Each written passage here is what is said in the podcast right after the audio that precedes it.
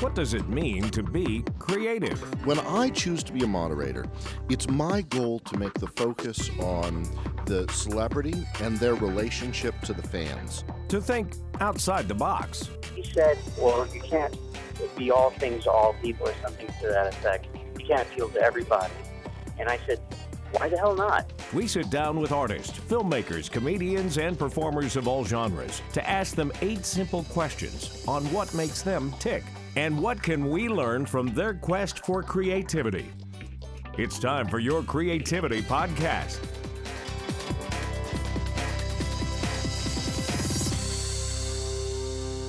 Welcome back, everybody. We're doing something kind of different this week. We are going live on Google Hangouts with a special guest. Our special guest today is Ngaio Bealum. How are you today? Ngaio Bealum. I'm great. Good. I first found out about you when you opened for Brian uh, Posehn here in Salt Lake. Uh, was He's awesome. A few weeks ago. And then um, with my podcast, I followed you on Twitter, and then you messaged me immediately wanting to be on and talk about creativity. What? Sure, I think it's a good topic. What, what inspired you to reach out to me? Um, I'm just curious. I, I've always been interested in, in creation and the creative process and creative people and creativity in general. So anytime you want to talk about creativity, I'm generally down to talk about creativity. That's how I roll, as the kids say. Excellent. Um, you you Excellent. do you do a lot of different things. You're uh, a comedian, and among other things, in your own words, uh, describe what you're doing, what you're up to. Uh, depends on the day, doesn't it? Yeah. Um, yeah. A lot of times I'm a stand-up comedian. A lot of times I'm a activist uh, marijuana with a, an emphasis on marijuana, but most most social social justice causes in general. I also do a lot of writing. I write for the San Francisco Chronicle, the Sacramento News and Review, Monterey County Weekly, Cannabis or sorry, uh, Freedom Leaf magazine, uh, THC magazine, Cannabis Now magazine. Sometimes alternate, sometimes Guardian, a couple other things too. And I and I produce uh, a lot of marijuana events. Okay. Um, kind of centric. So so are is a majority of your work like um, writing? Because you mentioned all those magazines and everything. Is is majority of your work writing?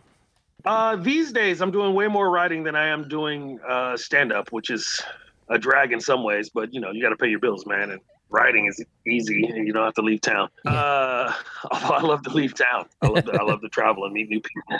Well, um, so glad. I've been doing a lot of writing lately, but I, I've been. It's about half and half now. Well, we, we appreciate you traveling because that's how we got connected. You came to Salt Lake. Um, exactly. Now, c- kind of de- de- describe your history a little bit from, you know, kind of uh, high school, college to where you are now. How'd you, you know, through that time? My get, history. Just kind of what. I started as a poor white child. No, I'm kidding. Gosh, let's see. I've been a stand up comic for 28, almost 29 years and I've been an activist for longer than that. I, you know, I don't, I don't know. Uh, I've traveled all around the country, but before a lot of people, I've done a lot of different things. Uh, that's that's about it. I've been on TV once or twice. Mostly, I just travel around the, the country and talk about stuff and smoke weed, hang out. That's generally my plan. Very, nice. very cool. Sometimes I write about it. I, I love traveling. You also podcast about it. Um, Tell I have a, a podcast bit. on cannabisradio.com called Rolling with Ngaio. What what goes on there? With weed. We talk about uh, traveling, right? So I, I, do. I still travel a lot. So um, every every week we talk about where I've been. So if I was in Berlin, we talk about eating Franz Braten and finding good weed out there. I was just in Salt Lake City, so I talked about the weed in Salt Lake and the travel in Salt Lake and the food in the Gulf and uh, and the people and the architecture is for for people who like to travel uh, with with weed thrown in. And and that was your first time here in Salt Lake, correct? That was my first time there in twenty something years. Back in the day, we used to do comedy in Ogden a lot, and there used to be a comedy show in Salt Lake. I can't remember the name of the club. It was more like a variety club, so they'd have a dancer and a juggler and a comedian. uh, and things like that. So that was 20, 20 was 1993, 92 maybe. And so I hadn't been back since around that around 94 maybe so it was 20 something years since i've been back to salt lake city so it was good to see how it changed but i remember when you could uh you know you had to pay to, you had to join the club to go to the bar Yeah. and then you ordered a screwdriver they give you a vodka and an orange juice Yeah, but I'm I'm so glad they did away with those fees. Those were those were awful. Um, wh- yeah I, I thank mitt romney for that and the winter olympics Yes. Yes, that the the Olympics helped us get better drink, drinking laws out here. They're still horrible.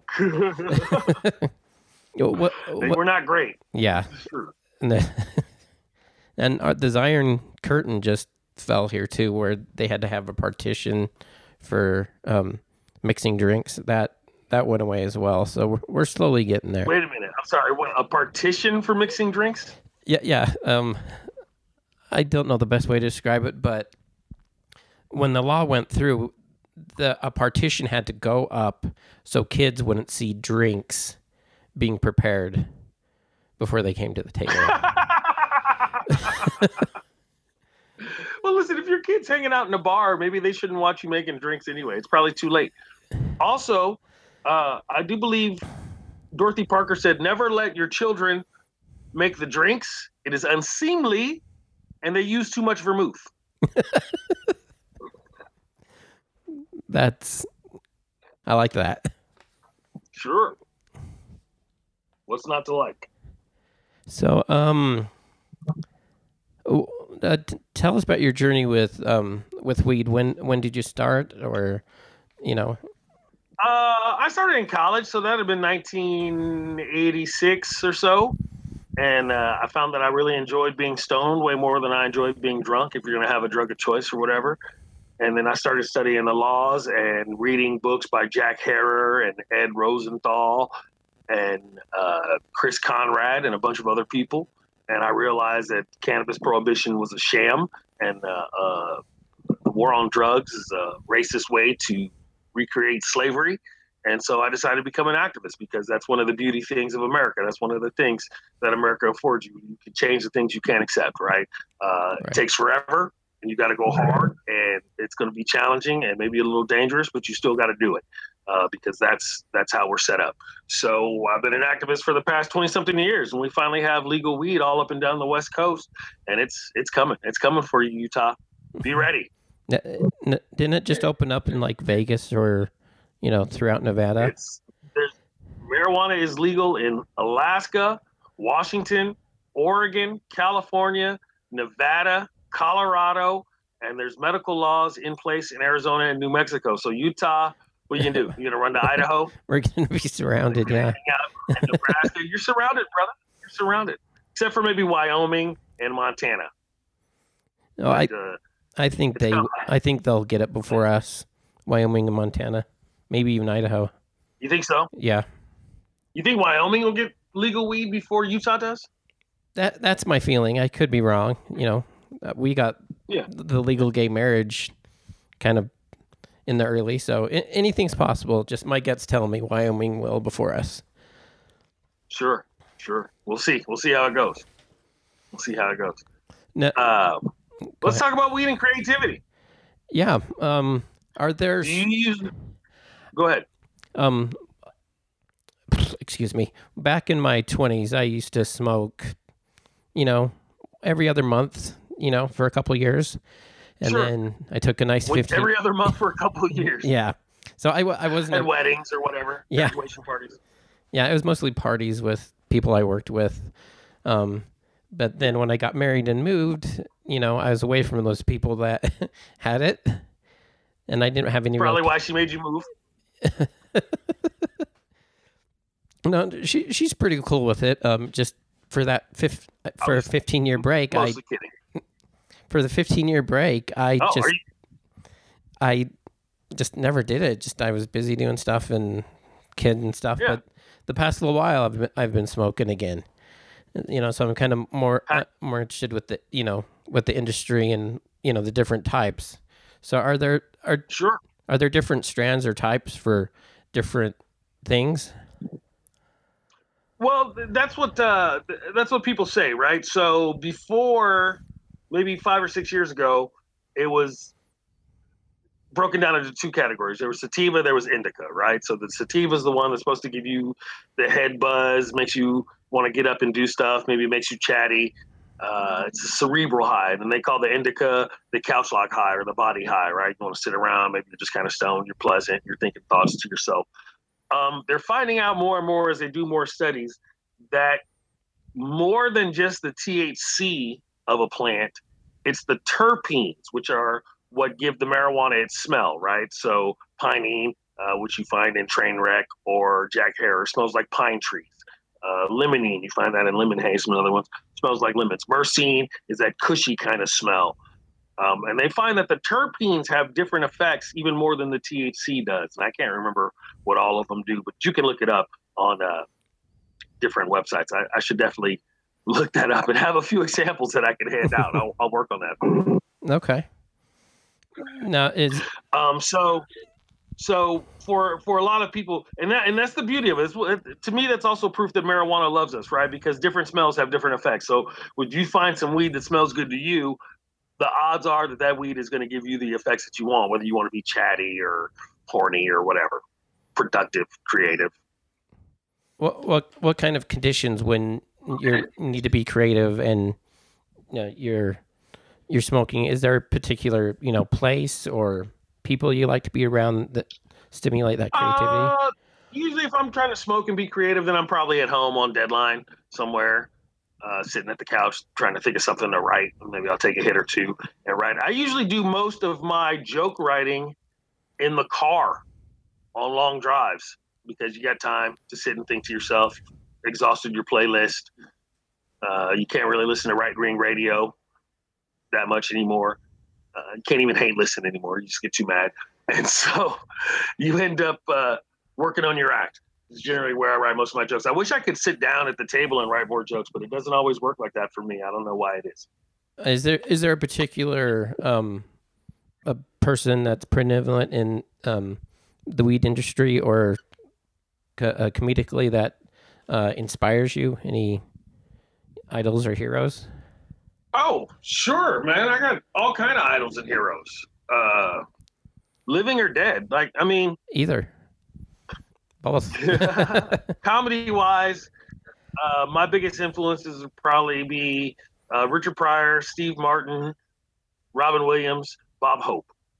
Um, also like Ron Shock a lot, Franklin Ajaye. Very, very funny people. Uh, in life, man, there's there's too many people named Debbie Goldsberry, uh, Ed Rosenthal, uh, Jack Herer, Martin Luther King, Malcolm X. You could go on. Assata Shakur. You could go on and on. Langston Hughes, probably one of my favorite writers of all time. Louis Armstrong, Big Pot We can talk about pot and music or pot and create. I mean, when you think about a lot of people who are creative right now, Rihanna, she smokes a lot of weed. She got hits all over the place. Snoop Dogg, Willie Nelson, Louis Armstrong. These guys were all pot smokers. Lord Buckley. Uh, maybe not quite a stand-up comic, but an oral historian or entertainer. Right. Uh, I recommend all his albums. He was a huge pot smoker. Bing Crosby quit the booze with the help of marijuana, thanks to Satchmo Louis Armstrong. Really? Uh, wow, uh, I never knew was that. Was it Queen Victoria used to eat cannabis foods? Oh yeah, yeah. Bing used to be a horrible drunk, and then uh, Louis Armstrong turned him on to weed, and it helped a lot. And that's one of those things you find with marijuana too, right? They find in states with medical marijuana laws, opiate use goes down and opiate overdose, overdoses, overdeaths, overdoses also go down. Okay. Well, wow, Bing Crosby. I, I, I never knew that. wow. Um, yeah, man.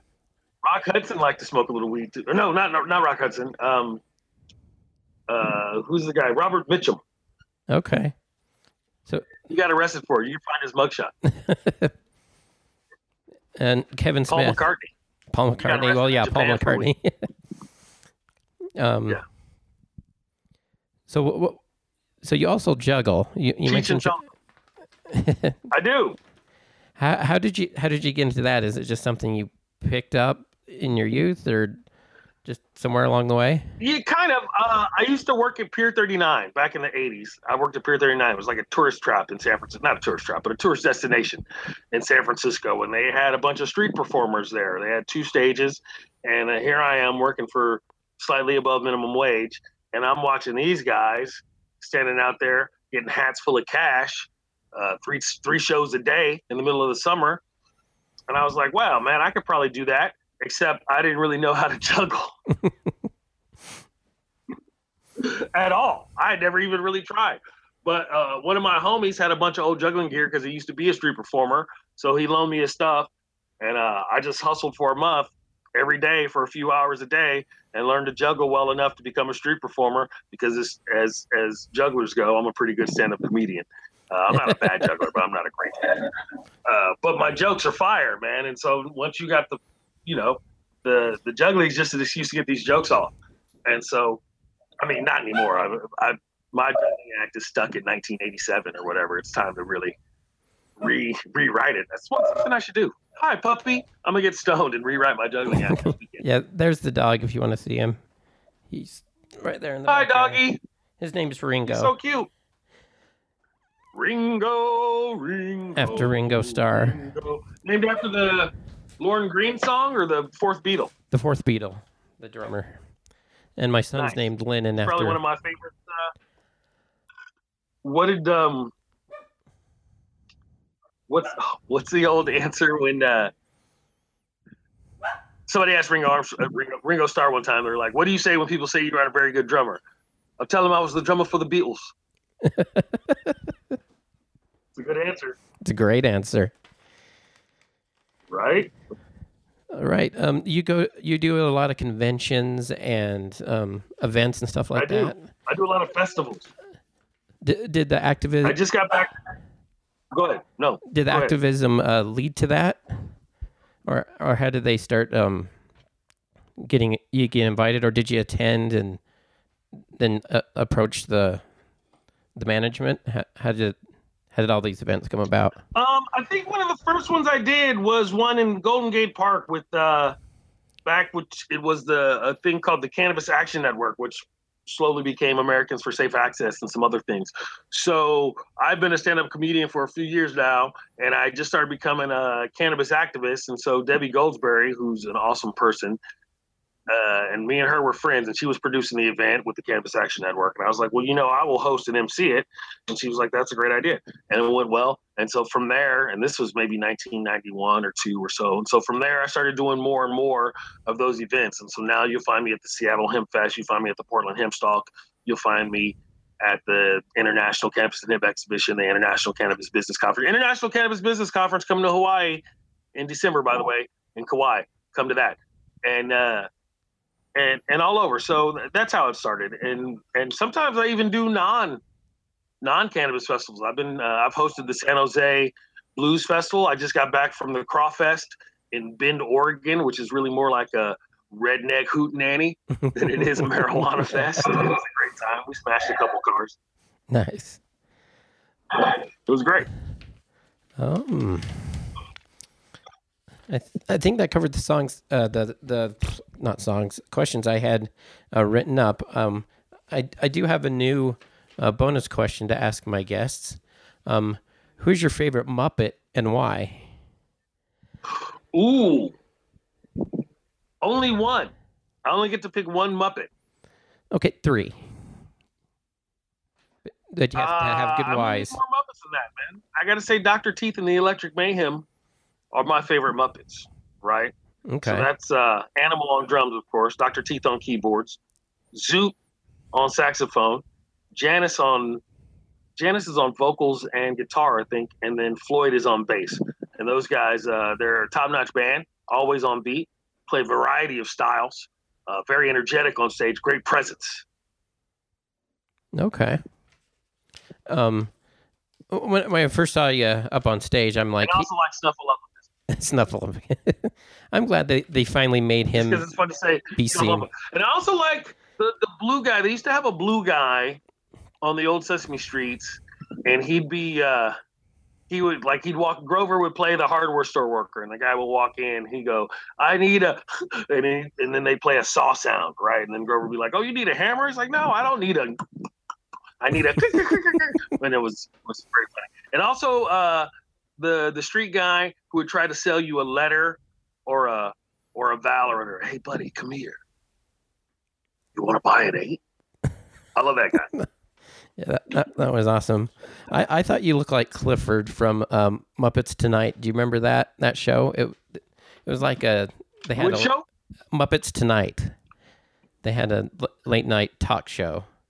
What show was it called? Muppets Tonight. It was on ABC in the '90s. Oh, I can't really say that I watched a lot of Muppets tonight. I remember the Muppet Show and Sesame Street and some of the Muppet movies. Yeah, I think he might be in some of the newer ones, but he's he's got dreads and he, I'll, I'll send you a picture. Oh, sure. What's his name? Clifford. Clifford. Sure. It's a good name for a Rastafarian muffin. Why? Why would he? Why would I pick that one? No, no, no I just I'm I saw saw similarities. You know, when I when I was Sure. thinking I of get the, that all the time. when I was thinking this question, I'm like, You look just like that other dreadlock. yep, it happens.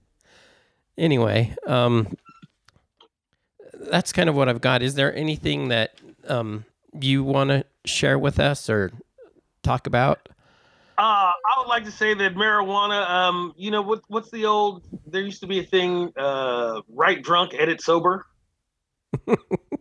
right. So it kind of works the same way with weed sometimes too. So marijuana can definitely help you. Uh, studies have found that marijuana helps you microfocus. First of all, right?